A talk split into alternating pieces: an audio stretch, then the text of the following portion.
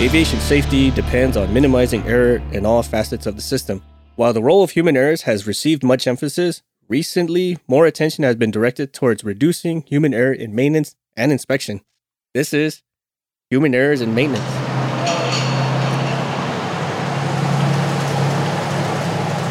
Ooh, human errors and maintenance, eh? A. I'm I'm Canadian today. So, aviation maintenance and inspection, as we all know, part of a complex organization where individuals perform varied tasks in an environment with time pressures, sparse feedback, and sometimes difficult ambient conditions. What does that mean to us in layman's terms? Uh, do it faster, get it done now. I don't care if you don't have all the right stuff, make it work. And also, it's raining outside. Bye. You know, Have a great time, everybody. have a great time. You, you, you know, um, we we hear this this subject quite a lot, especially with human factors. Like, what are the things that cause aviation to fail? What causes airplanes to break? What causes incidents? And what causes the people to want to leave their jobs? In a nutshell, it is exactly this. It's the human error part, or the human factors part, I would say. And there's ditties all over the place as to what they are and how do we mitigate them? How do we air quote safety net them? But when everything has a timeline and everything has a must do attitude, a lot of those things go out the door pretty fast. Yeah, everybody everybody kind of uh, leans away from the safety, quality, and security of doing their job uh, per the manual, doing it the right way, and cut corners. And oftentimes, those corners lead to uh, lead to incident. Um, just for example, right, the FAA uh, reported, and this is back in back in the 90s, I think it is, but uh, there was a Continental Express aircraft uh, where the um, uh, what was it? They had the they forgot to replace the screws in. I think it was a uh, stabilizer or something like that. Mm-hmm. And due to time constraints and whatever else, ah, they look good. Yeah, they're supposed to be replaced at this interval, but but uh, cut corners, save money. You know all those all those things. And um, and the leading edge separated in flight, and it caused 14 fatalities. Jesus. So so just simply ignoring screws that eh, they look good, right? They sh- they should be fine. And look what happened. Know, so lots of negative lots of negative uh negative repercussions for uh something so small as a screw, right? Right.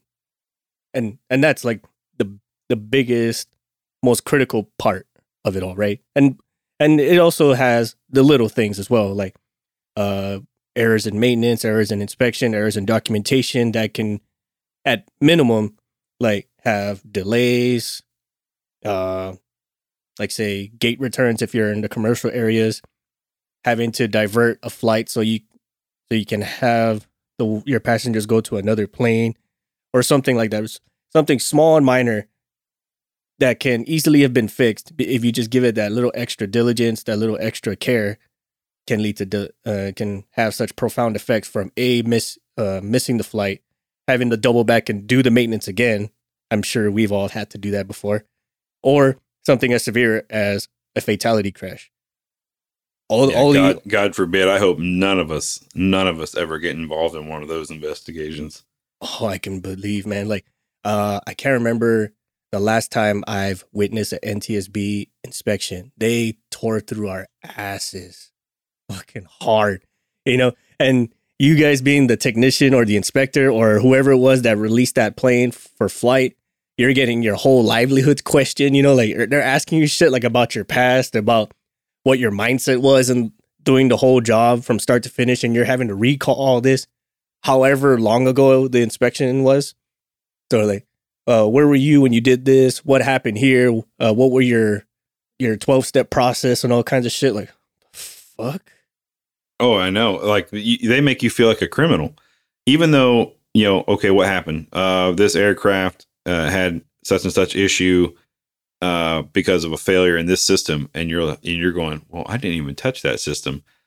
uh, I worked on this part of the system, but and that's true, right? And the two systems aren't even tied together, but because your name is in that logbook, you're now under investigation because okay, you worked on on Tuesday on on the nav system, but on Wednesday, another vendor worked on the hydro system, which is where the failure was caused, but your name was in there within a 24 hour period, you know, before or after, and now you're under investigation. You're and so they start going through your head, like like you said, six, and asking the 12 step process and everything else, and going, well, this and that, and what the other, and you're like, I know those systems aren't tied together, but they make you feel, and you start questioning it. So then you pull open the manuals, right, and you're going, oh my god, I just got to verify that these two aren't tied together, even though you know they're not tied together. There's no possible way they're tied together but they make you feel like it is, and they make you feel like, and they make you start second guessing all Yeah. the choices and steps you made. Yeah, exactly. Right. Exactly. And that's exact that's how we felt. Like, did I really do that? And then you start you start trying to like rewind time and like to relive the situation, but your brain's already fucked up, so you can't tell if you really did it or not. But you're if it's all made up or you're actually recollecting it how it was. Now, fortunately, there's a lot of advancements with hardware, with software, with parts and all this and that where it can safety net a little bit, a little bit of these problems, right? The fail-safe systems in certain um, compartments and certain aircraft parts and certain things like say like a, a RAT for a commercial airline. It if the engine so happened to lose power for whatever instance has this little propeller thing that can kind of give it just a wee bit to get it home safely. Uh, improve hardware, better software stuff, better maintenance equipment. That's a flash, right? Uh, better maintenance equipment. What do you mean? What do you mean the equipment from 19 from Vietnam isn't sufficient to work in 2021? Right. What are you What are you saying to me, six? Hmm? uh, Hmm? mm, You telling mm. me to spend money? You telling me to spend money on the program? Nay, says I. Make it work. make it work, friend? I'm not your friend, pal. but Not your pal, guy. but these little things, as as mitigating as they are, they can't eliminate everything because, like all things fail safe, fail safes break, or if you're not ma- they're not maintained properly, they break too, and it just compounds the problem. For instance, like putting nitrogen in an oxygen system. Weird. Yeah, servicing, servicing, and and for all those, I think we mentioned this before, but uh, that's a very, very real thing that happened within the last month. Um, a, a technician um, went and serviced the O2 system with nitrogen. Now, many of you are saying, well, those fittings are two different sizes, and even the threaded portions of the bottles where the gases are stored are different how did you how did they make that work oh with a complex series of unions elbows fittings and everything else like a frankenstein to make it work. Somebody went and worked way harder at making the gauges fit to the wrong bottles as as it would have been just to go service it. I, I it's it's like it's baffling to me right how that happens. I've serviced numerous nitrogen required uh, parts of an aircraft, and I've serviced O2 many times over, and it's unfathom unfathomable Mhm. uh, to think that somebody could could do that, and to think it's okay. And then when it, when it was discovered and approached, their response was, again, you know, air is air. Is it? Is it now? Is it now? Well, go I'm no take a deep breath of that nitrogen. Go go inhale that shit. You know what I mean? Like it it doesn't make sense. It uh, to do that. And then and then fast forward to just a few days ago, this same individual went to service engine oil, but there's an engine break-in oil, and then there's the standard, which is not for flight, and then there's the standard, uh, whatever manufacturer calls out, you know, engine oil for normal operations, flight, whatever. And again, this person was caught. Hey, where are you going with the engine break-in oil? We got nothing. We're working on that right now. Oh, I'm just going to go service this aircraft. Why with the engine break-in oil? Well, um, well, it just needs oil. It's low. You, you you can't mix the two, and this isn't for flight. It even says it right here on the on the bottle and on the on the MSDS sheet. Yeah, but it'll be fine. No, it's, it won't be fine. Like, but What? the sad part is, the sad part is, is that this person's still employed. They've they've locked them to a desk and said, okay, uh, you're not going to do maintenance for a while because you're under under investigation, air quotes, and and we're going to uh, just have you do computer work. That's not that's not good enough though. The person's still employed. Like at this point, numerous lives could have been lost had this person been working by themselves and no one else in the area to question what they were doing. yeah, no shit. Imagine if they had came in on an overtime day or whatever else and they're by themselves. Who would have known? Who would have known that happened? Because the same individual uh, wasn't filling out the logbooks either with the work they were doing. So there's no way to track it. Like how how does that it's insanity to me that that that employer would continue to retain that individual. I mean, it's such a massive liability. yeah, I think most people, if it was me running that shop, it'd be I'd be going, you, you, you. This is not, this is not acceptable. And if and and and then reporting, taking their their A and P number down and then reporting it to the FAA. Yeah, Like it's you're you're a hazard, a hazard to the industry and society at this point. no kidding. Well, because think about it, right? Let's say that they they'd uh, they'd uh, serviced. Let's go back to the to the nitrogen and the O2. And the pilots go up and they're at altitude, and they're going to take a hit of O2 and nothing. What the hell is this? This is what uh, you know. This isn't right. And then they pass out, and then that plane crashes into downtown wherever taking out not only the air crew but numerous other civilians with it. Like you know uh, it just it compounds from there. What the hell is happening? Why why this why would you continue to employ this person? What what value added are they at this point? They've proven themselves twice incapable of Yeah. following following maintenance manual direction and even common sense right I, I hate to use the common sense thing because if it was common, everyone would have it. But but hell, the bottle stated O2 and nitrogen, and then for the oil scenario, the bottle stated for ground runs only, not for flight. I don't know what else you got it. Like what else? What else can I do? Yeah, I've in, I've had engineering controls. I have administrative controls. The only thing that's literally stopping you is the fact that you don't give a fuck and you did it anyway. Uh, we had a listener. Matter of fact, he sent a message to us uh, after listening to our episode about the whole nitrogen oxygen thing, and he says he's had numerous occasions from a shift turnover where individuals were putting Skydrol in the engine oil system. Fucking What? Skydrol. Yeah. What? Yeah. I'm like, how? how? Yeah, how? I mean, what? Why? Uh, was this? Was this? wa- uh, I mean, the Skydrol. First of all, won't mix with the engine engine oil, but two, it's going to eat every seal in that oil system out. Yeah.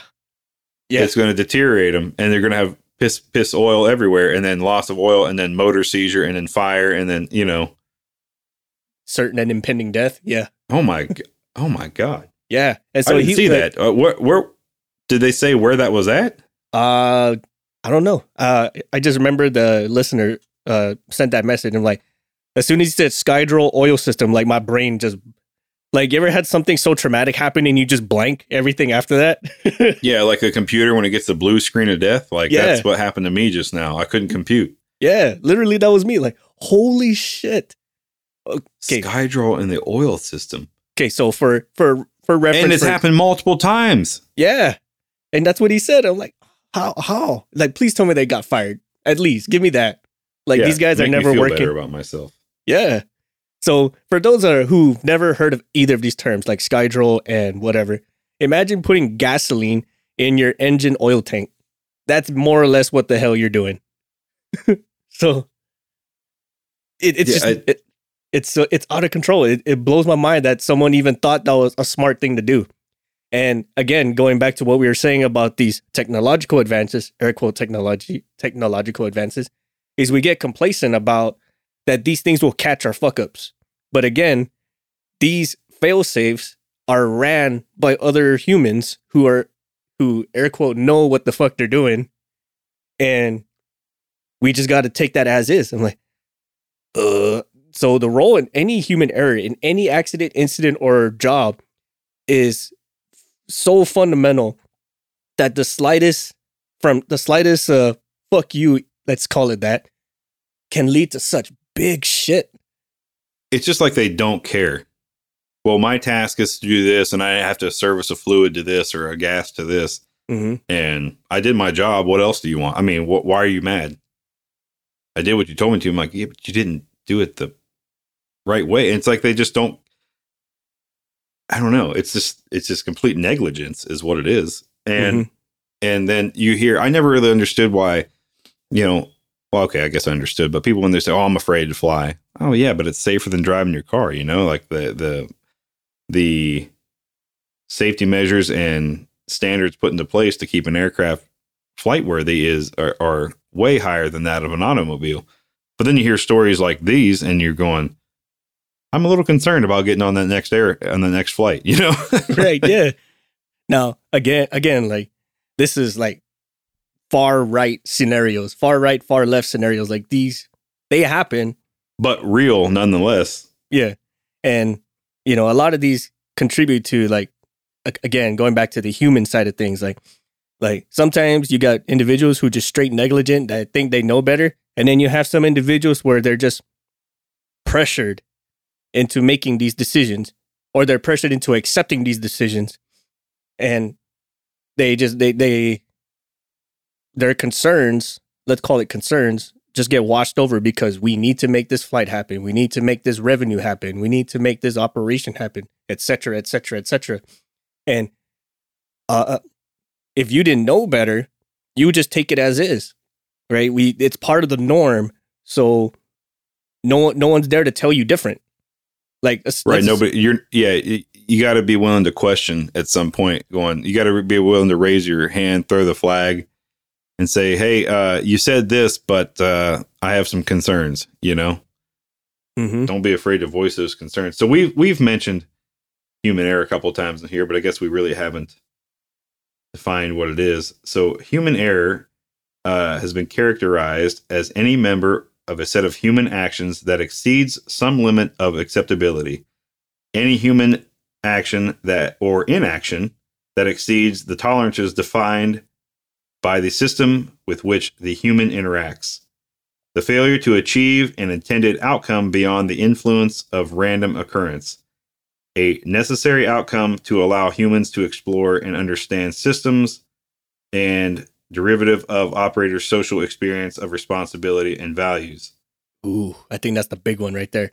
The users uh, or the operator's social experience of responsibility and value. Holy shit. Yeah. Yeah, that that kind of puts that kind of puts everything into perspective, right? I Mhm. mean, and and think about if I think back to at least many of the incidents that I've seen that were involved human error, it was it was that it was that one alone. You know Mhm. that that suggest you know the we go back to it the the uh, derivative of operator social experience of responsibility and values, meaning that they just didn't care. Like, why'd you do that? Uh, I don't know. Like you just get your shoulder shrug and then, I don't know. And you're like, but but why would you put Skydrol on the oil? Uh, I don't know. I just I guess I wasn't thinking clearly. Well, what were you working to? Like you didn't have to think. All you had to do was read. read, right? read the manual and it would have told you. Like what in your mind said this is good for this? I I don't know. I it, but but that's been more often than not. People are just complacent, negligent, Mm-hmm. don't care, doesn't directly affect them. They just wanted to get their job done so they can go home. And, and again, and again, it's either that or you know, like the other humans like above them, they're pressuring down because I want to look good. I want to do this. I want to assert that I am right. Uh, there was this one, um, there was this one cartoon that um, one of the good ladies from TikTok and Mimosas posted, and it was something about a lion and a donkey. It was a donkey, a lion, and a tiger, and um, at the end of it all, the lion says to the tiger, like, some people are just more concerned about the victory of being right than actually being right.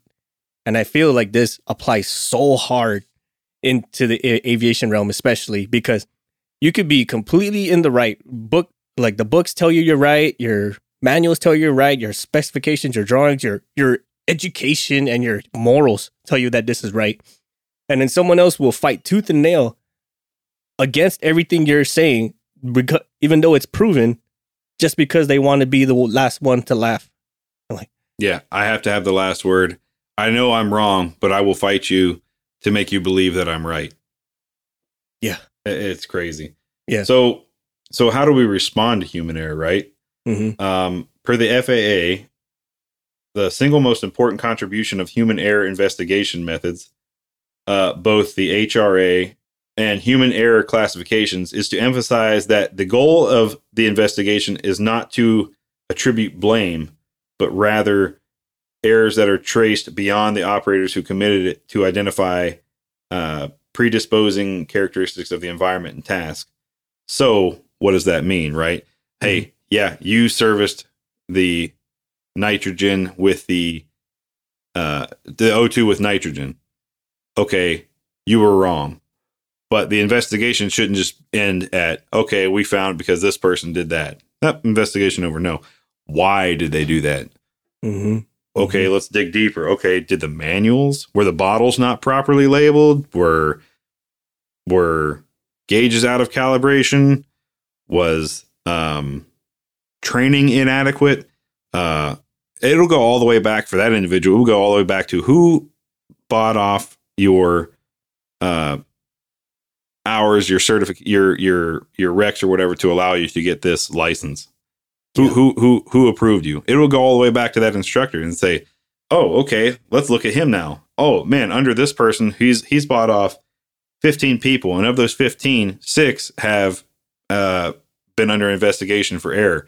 Wow, what is this guy doing wrong? You know, like that's that's how far the investigations go, or or to the point of, okay, uh, they ran out there and they did this, this, and that, and they skipped changing the uh, screws in the leading edge because uh, it was a snowstorm and the flight had two hours until it needed to take off before the snowstorm got worse to get this important individual off the ground to go to their next meeting or whatever else. You know what I mean? So Mhm. we cut corners. Okay, well, then the investigation proves that uh, people are being dictated to do unsafe actions in the sake for the sake of saving time and money, right?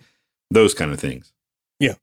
Or or you know it could be one of those like unknown circumstances like uh they didn't know it was wrong because it was behind like 50 different parts which they would have to have removed in order to know that it was wrong. Like there was no indication whatsoever that it was wrong. Nothing um would have prompted them to think otherwise. It just so happened to end that way. And that's kind of like the the gray area of things right? Because you don't know and sometimes like you don't have much time to make that assessment, right? Like Mhm. if if you're saying like this how this plane needs to turn around and fly again in the next 30 minutes, you're not going to do an in-depth inspection in 30 minutes and finish it off and button it up and sign it off good and all this other stuff. So you're going to do whatever local procedure you guys have for um, a turnaround or a through flight. Just try to hit the wickets of what is an obvious sign of a defect and then move on. And then, but you know, hindsight, let's say something did bad happen after that through flight, they're going to start saying, why didn't you look at this? Why didn't you look at that? And then you're sitting there like, in in what time zone would, could I have done this in the in the manner it would have taken to have this thing fly, right? And yeah, you're wanting me to do a complete airframe engine, uh, you know, annual inspection in the time the aircraft stops at the gate to the time it takes off 30 minutes later. Like impossible and Yeah. implausible. Yeah. And then and then you'll have some individuals, right? They'll say, well, you should have just delayed that flight because you would have, um, you, you could have done your inspection better. True, but prior to that, at, per, say, let's assume this hypothetical incident. Prior to that incident, there was no indication that I would have need, needed to. It just said, "Hey, plane's coming in, needs a through flight," and off it goes. And then so here's your checklist of whatever you have to do for a, a between flight inspection. Yeah, It's like- through flight. yeah. It's like maybe like 15, 15, 20 minutes worth of an inspection, not including the write ups. And you you you did what your you did your due diligence. You check mark all the the bare minimums per the checklist because that's what everybody says. Like if you just do the bare minimums on the manual, you can't go wrong. Until there's an incident, and then they start saying like, "Why didn't you look at this? Your experience should have told you that, etc., etc., etc." I'm like, but um, according to whatever the manual said, I'm absolutely right. So there's that side of the human factors part, but there there's a ditty for every industry as to what um, sort of hotspots, I guess you could call it, for human factors, like say uh, distraction, uh, lack of knowledge, which is we we've been tapping like quite a bit in the last five minutes. Um, lack of assertiveness, um, fuck, the norm. you know, there we can go on on just that alone. But all these they they they add up when it comes to something as fast paced as an aviation realm or an aviation industry, I should say. Right. So reading reading through um reading through some more of this uh document here. Um there's a section called aviation maintenance tasks and environments. Um, aviation maintenance and inspection tasks occur within the larger context of organizational and physical environmental factors.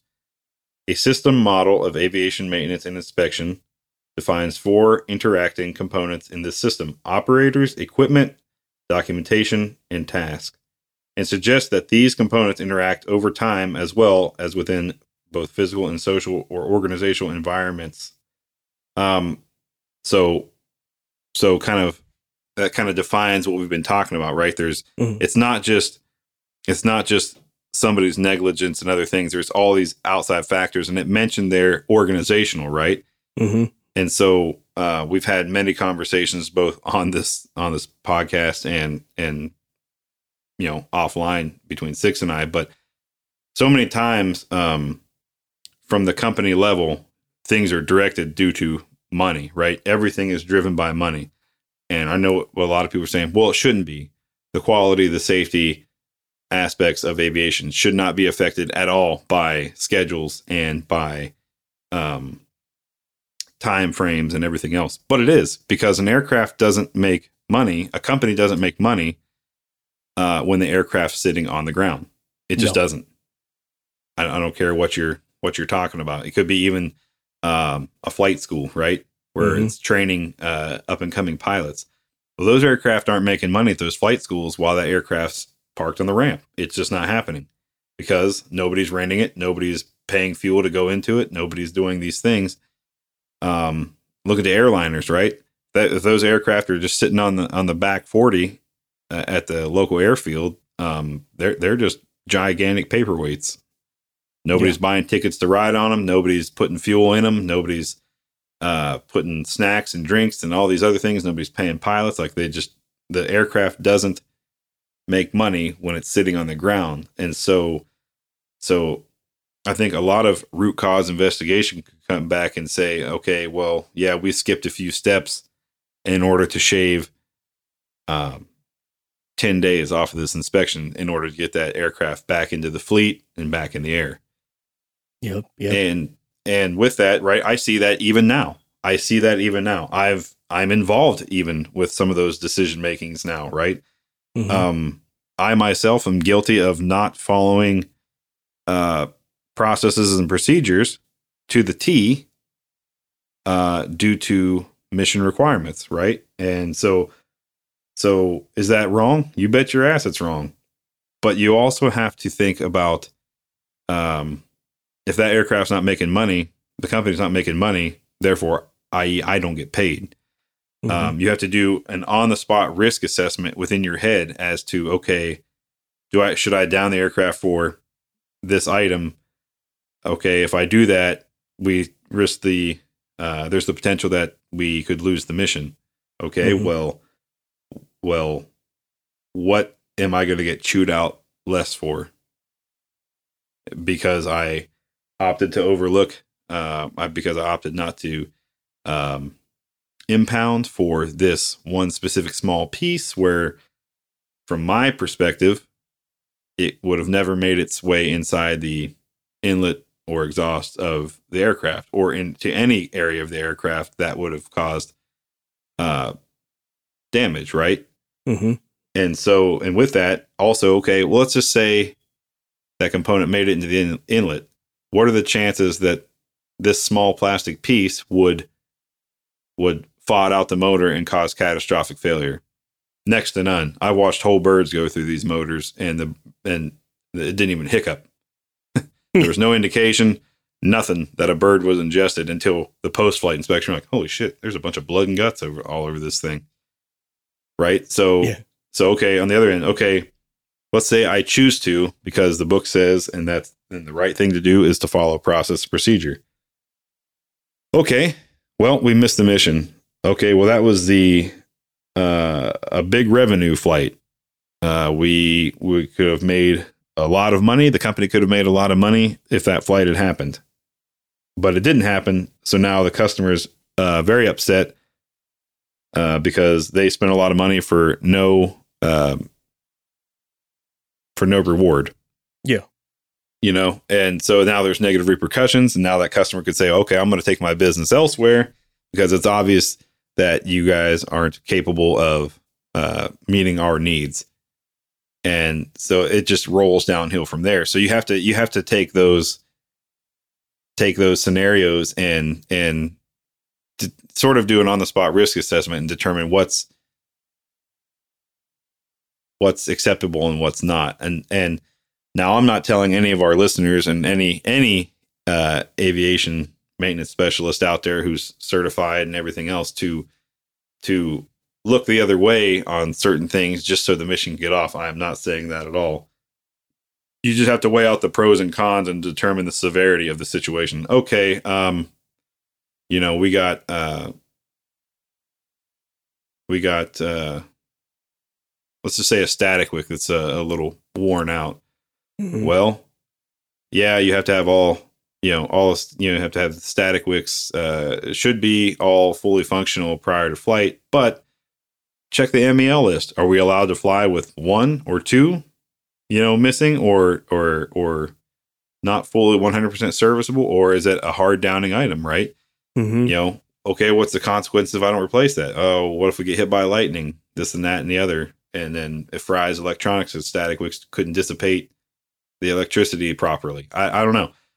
There's a lot of factors that go into it, right? And so, and part of that human factor is, is the decision making side of it. So I just wanted to bring that to light so everyone knows that um, it's it's sometimes not so cut and dry when we think it should be.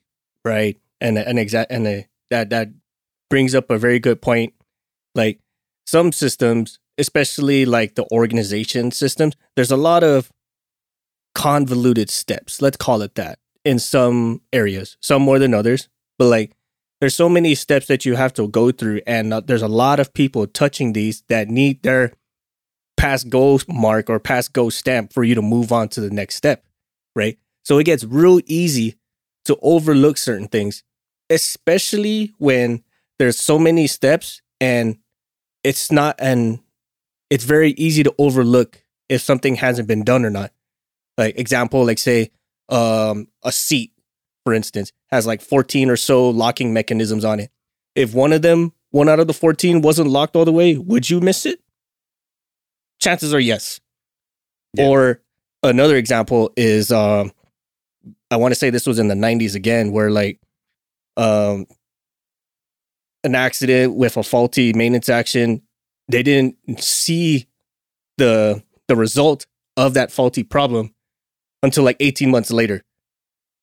Right? So like Yeah. it, it's one of those issues where like it just builds over time and you never would have known it was there until it actually happens and then you have to trace back to when it actually did occur and you find out oh by the way it was 18 months ago so like it's real easy to miss certain of these steps and it's and if you haven't had the the on the spot risk assessment to see like okay what's the issue or what's the the likelihood of this becoming a problem then everyone just kind of glosses it over and then they don't document it they don't uh bring up they don't um do some kind of way to highlight that hey this has happened it's fine but just letting you know it happened. That kind of goes into the MEL list you just mentioned, or some organizations call it um, what's it called the the delayed actions list or delayed maintenance actions list. Like it's there, it's Mhm. bad, but it's not terrible. you know what I mean? Yeah, because as we know, most most aircraft, in fact, yeah, most aircraft are, are, are redundancy, right? They have redundant systems just for that. So if something fails in flight, it's not catastrophic. You know, not like your car, where like, oh, I guess I'm just gonna pull over to the side of the road and call AAA.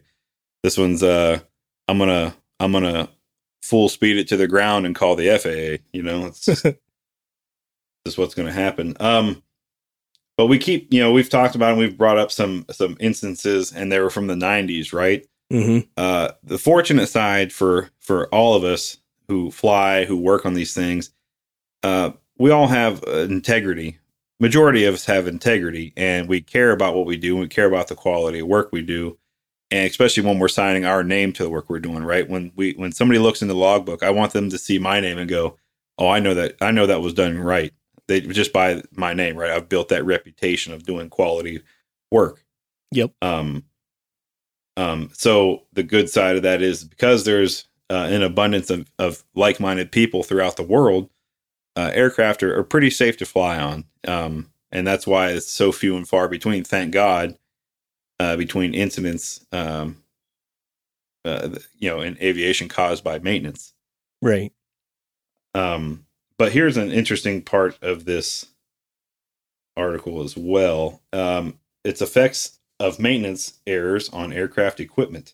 Mm-hmm. Uh, and it says uh, several studies have identified the most common immediate effects of human error in aviation maintenance. A major airline shows the distribution of 122 maintenance errors over a period of three years to be omissions at 56%, incorrect installations 30%, wrong parts at 8%, and then other at 6%.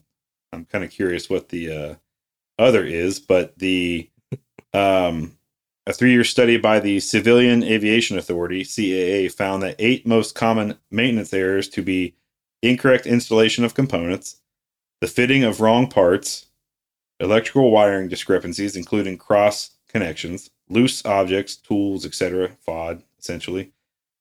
Uh, left in the aircraft, inadequate lubrication, uh, cowlings. So I guess cowlings maybe not being fully secured, Yep. uh, access panels and fairings. Oh yeah, that's what it says. Cowlings, access fairings, and uh, panels not secured. Fuel caps and refuel panels not secured, and landing gear ground lock pins not removed uh, before departure. Ooh. Interesting. I've seen the I've seen ones where like that where the the ground lock pins were not installed and it was on the ground. So they went to go do a gear swing and the whole freaking aircraft just crashed on its belly. That was a fun time. yeah. I've seen I've seen similar things like that too. Uh, I saw one where they forgot to take out the um one of the Cessna I think it's a Citation Sovereign. mhm. There's a uh, pin in the nose that goes in the nose gear. Yep. Um, that'll prevent you from steering the aircraft uh, with a tiller wheel up in the cockpit. So you don't use the rudder pedals on that. You use the uh, what's called a tiller wheel Yeah. to steer it while on the ground uh, and taxiing around. And so I've seen where somebody taxied into uh, the grass area. No, no real significant damage. Just got a tug and pushed it back back onto the tarmac. But um, they forgot to take out that that pin out of the nose gear. So when they went to taxi, and went to turn, they were getting uh, no turn, and they just kind of kind of floated to wherever the nose gear was pointed, which was straight ahead. But Oh my god. thankfully, there was no other. Thankfully, there was no other aircraft in front of them. You know what I mean? Now, why they didn't hit the brakes and stop, I don't know. I guess panic ensued, and they couldn't figure out why. yeah. But um, I thought that was uh, that's one of the instances I saw of a gear pin situation. Yeah. Uh, I'd like to talk a little bit about that when you mentioned about the top percentage of errors, which is omissions. I think you said what, 56%? Yep. So, so 50%, per- 56% of omissions. What that tells me is they see the problem and they don't write it up. Or they see the problem, they write it up, and then they downgrade it because they didn't feel it was that big of an issue. And it wasn't that severe to them. So, I mean, th- this kind of goes into like that whole risk assessment thing. Like, do we really need to do this, or should we have this as a downing condition? And I've seen instances of both. Like, uh, they would write up a a test flight as a as a downing condition. Like, but then how is it gonna fly if we have to do a test flight? That makes no fucking sense.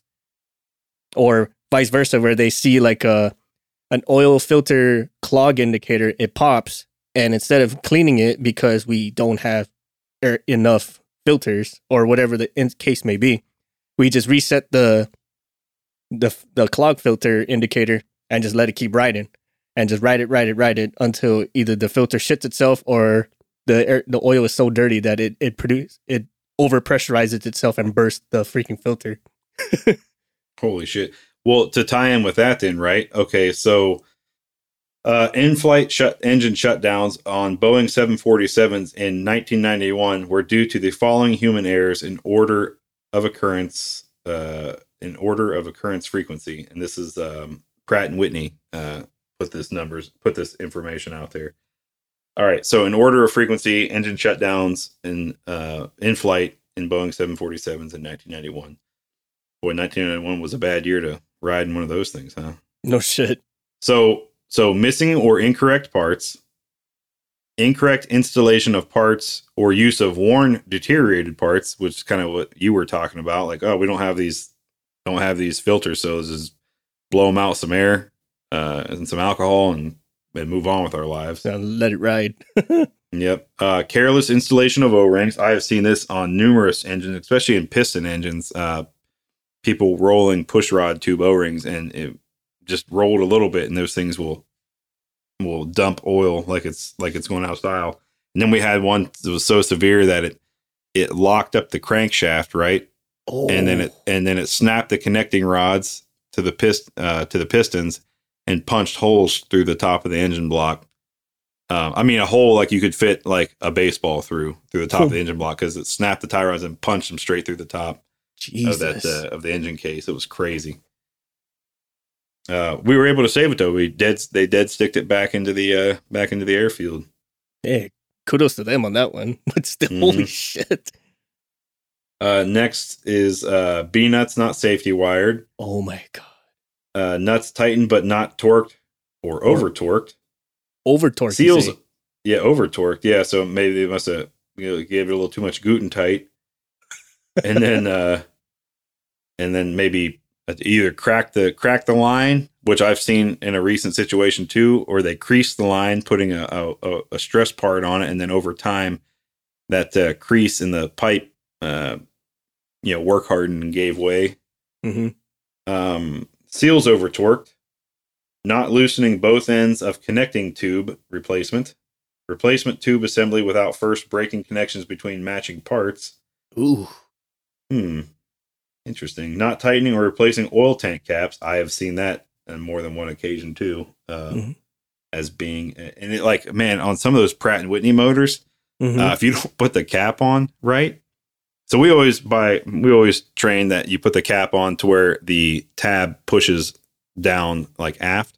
right. So it's it's with the flow of air. So if that service panel comes off and the wind catches that uh, cap, it won't lift the latch and pull, pop it off. Just another way to minimize it. Right. Right. Um, but if those caps come off, it almost siphons oil out of the service port, like the Mhm. airflow over it. It's it's it's crazy. I didn't think that could happen, but it siphons the oil from the top, hmm um, and thereby you losing your all your oil. hmm hmm Um, not cleaning or tightening cannon plugs. Yeah, I've seen issues come up with that too. You just pull it off and hit it with some. How many times have you done that? Pulled a cannon. Well, we're having this electric connector. Oh, well, see something here real quick. First thing you do is pull the cannon plug off, hit it with some contact cleaner and reapply it and run the ops check and see what happens. Right. Um, oh my god, I can't believe this is one of the things that we were tying in from one of our uh, one of our listeners. Uh, Well, another one's dropping foreign objects into engines, but allowing water in fuel, allowing Skydrol and oil system. Oh my god. Wow, it even pra- that was a that was an issue in 1991. there you go, Holy man. shit! You- How is that listener, if you're- happening? Listener, if you're listening, see that it's on.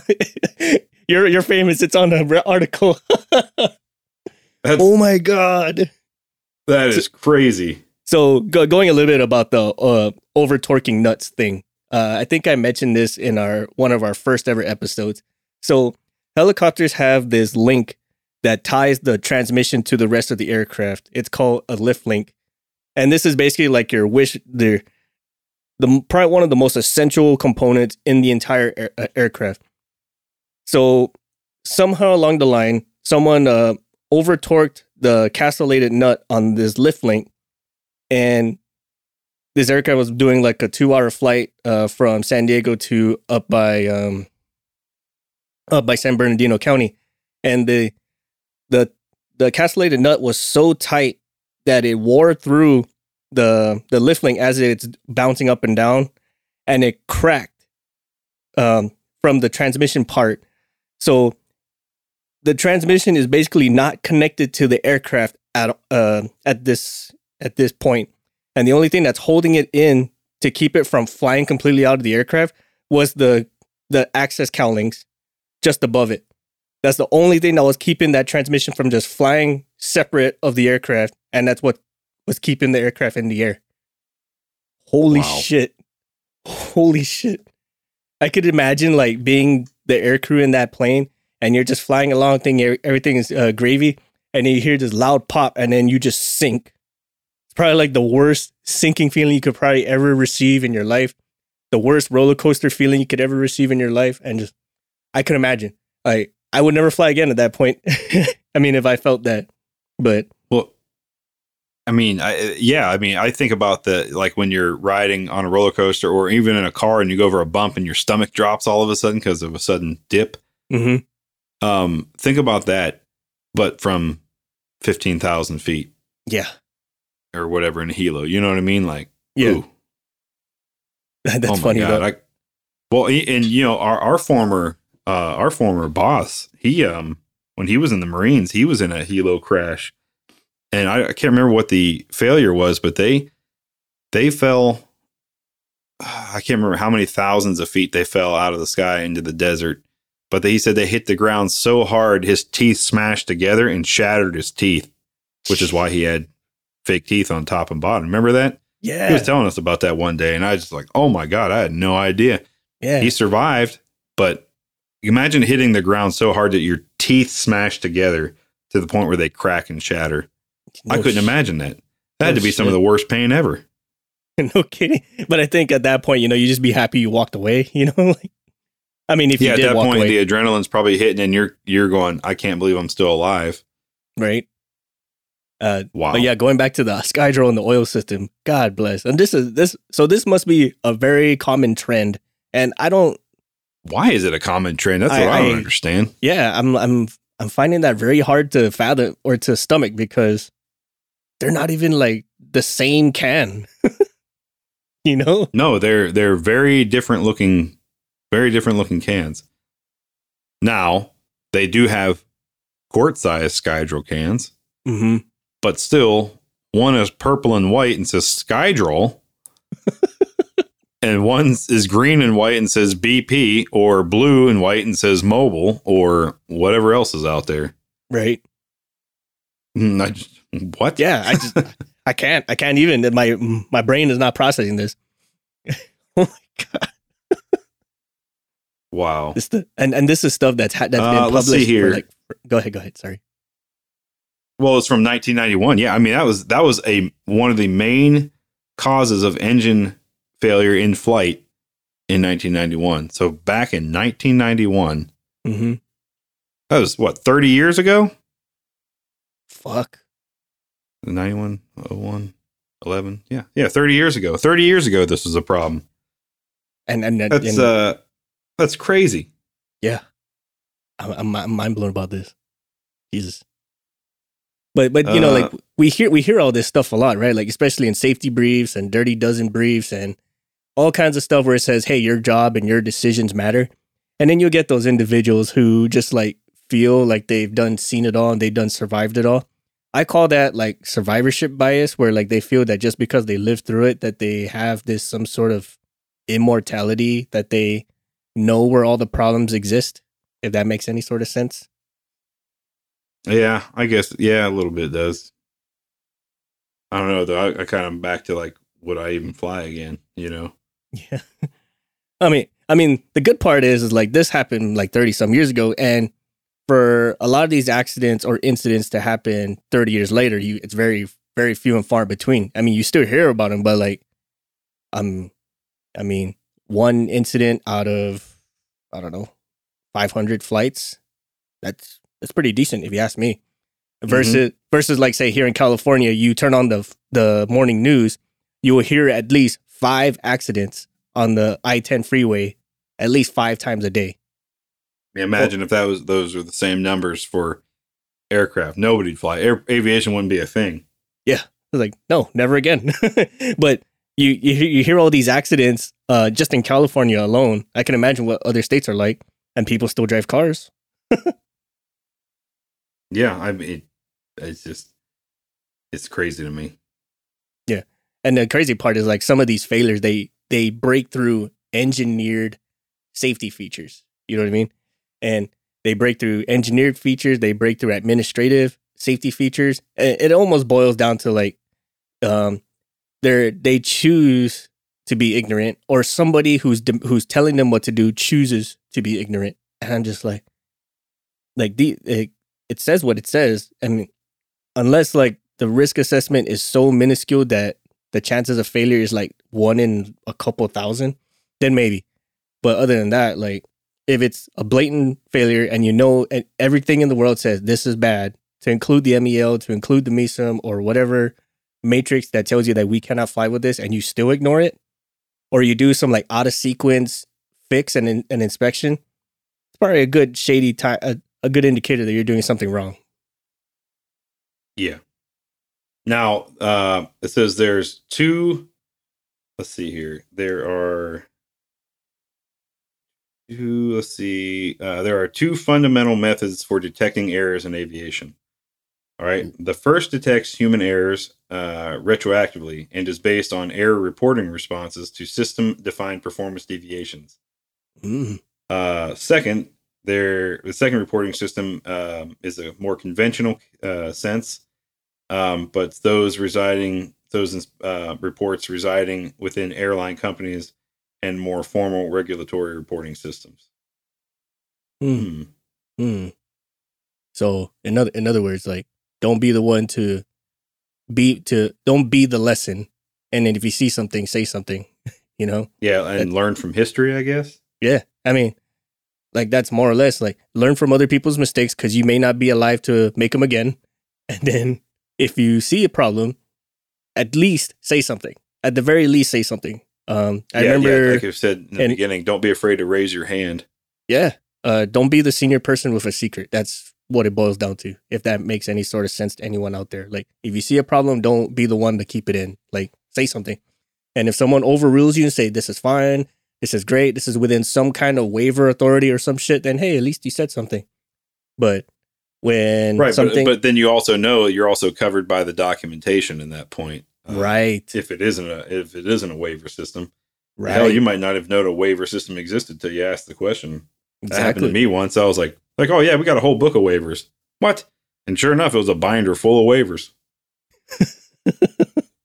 I remember this. I, I remember something similar like that in our one of our previous jobs, like a whole like website full of um, what the hell did they call it? Eh, We'll just call it waivers. But there was like a whole thing like, when the fuck did this exist?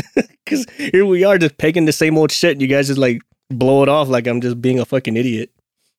Yeah, and sure enough, it's uh, it's known about. But, but yeah, that's the that's the case. So these reports, like we said, the detection systems are only as good as the the those incidents that are reported. So see something, say something. Um, you know, don't be afraid to raise your hand. You might you might learn that there are waivers that exist or whatever else. But uh, you might have also um, pointed out a problem that that has been going on for a while, but nobody else said anything. And next thing you know, now there's all these uh, engineering memorandums or directives or or TCTOs or service bulletins coming out saying, "Oh, hold on, we got a we got a a, a problem throughout fleet wide." You know, saving thousands of lives. Like you just you got to make sure you ask the question.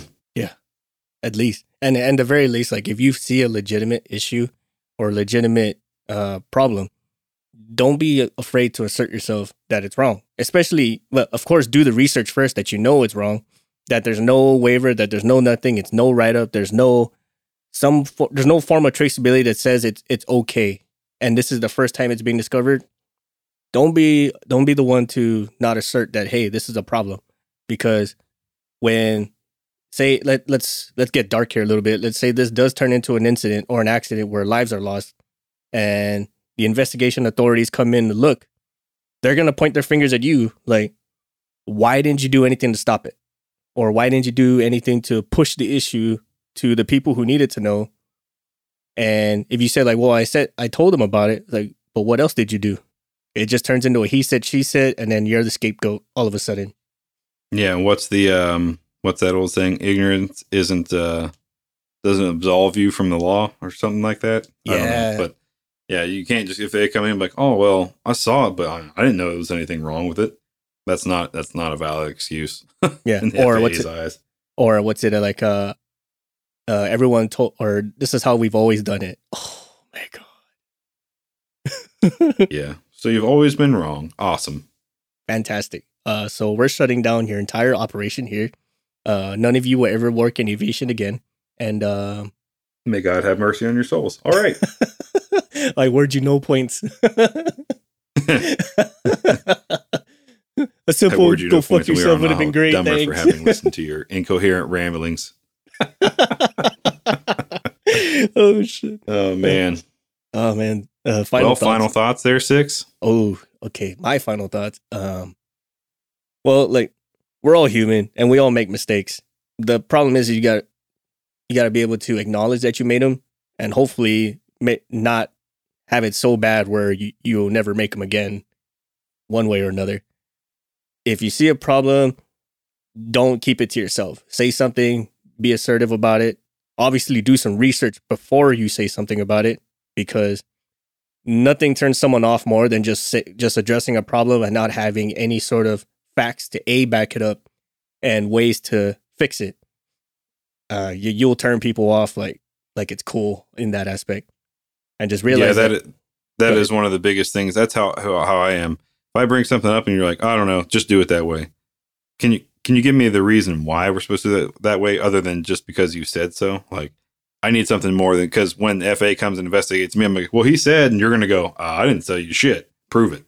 Yeah. you know, like I'm one of those. Like, okay, okay, I'll I'll comply, but I need something, a reason. Yeah. give me something t- solid that I can sink my teeth into and use to my defense if I had to. Mm-hmm.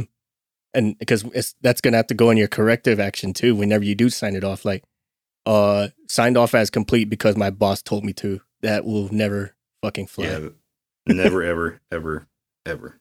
Yeah. Uh, part part one forty five says I'm good to go. So thumbs up. never. Fucking never. Well, and two, right? My one of my favorite things to say is when somebody's like, "Well, just go ahead and buy, just go ahead and do this. Don't worry about. You can just skip that part of the inspection. It, it's uh, it's pointless anyways. Blah blah blah." Okay, great. Um, who's signing this job off then?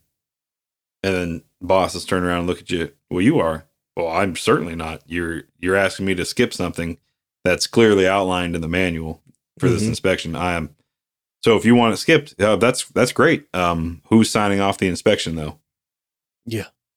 Nobody. Oh, so and, and uh, every time it always comes back to. So did you do the complete inspection? Sure did. Yep. Right. You just don't take it blindly. Mhm. Uh, but they but they they the reason they do that is because they've gotten away with that in the past, right? And they usually get it with new people when they're like they're afraid they don't want to upset their boss. You know, they're trying to make a good name for themselves. They're just a yes man or a yes woman. They're like, okay, yeah, that's fine. I'll do that. Yeah, yeah, not a problem.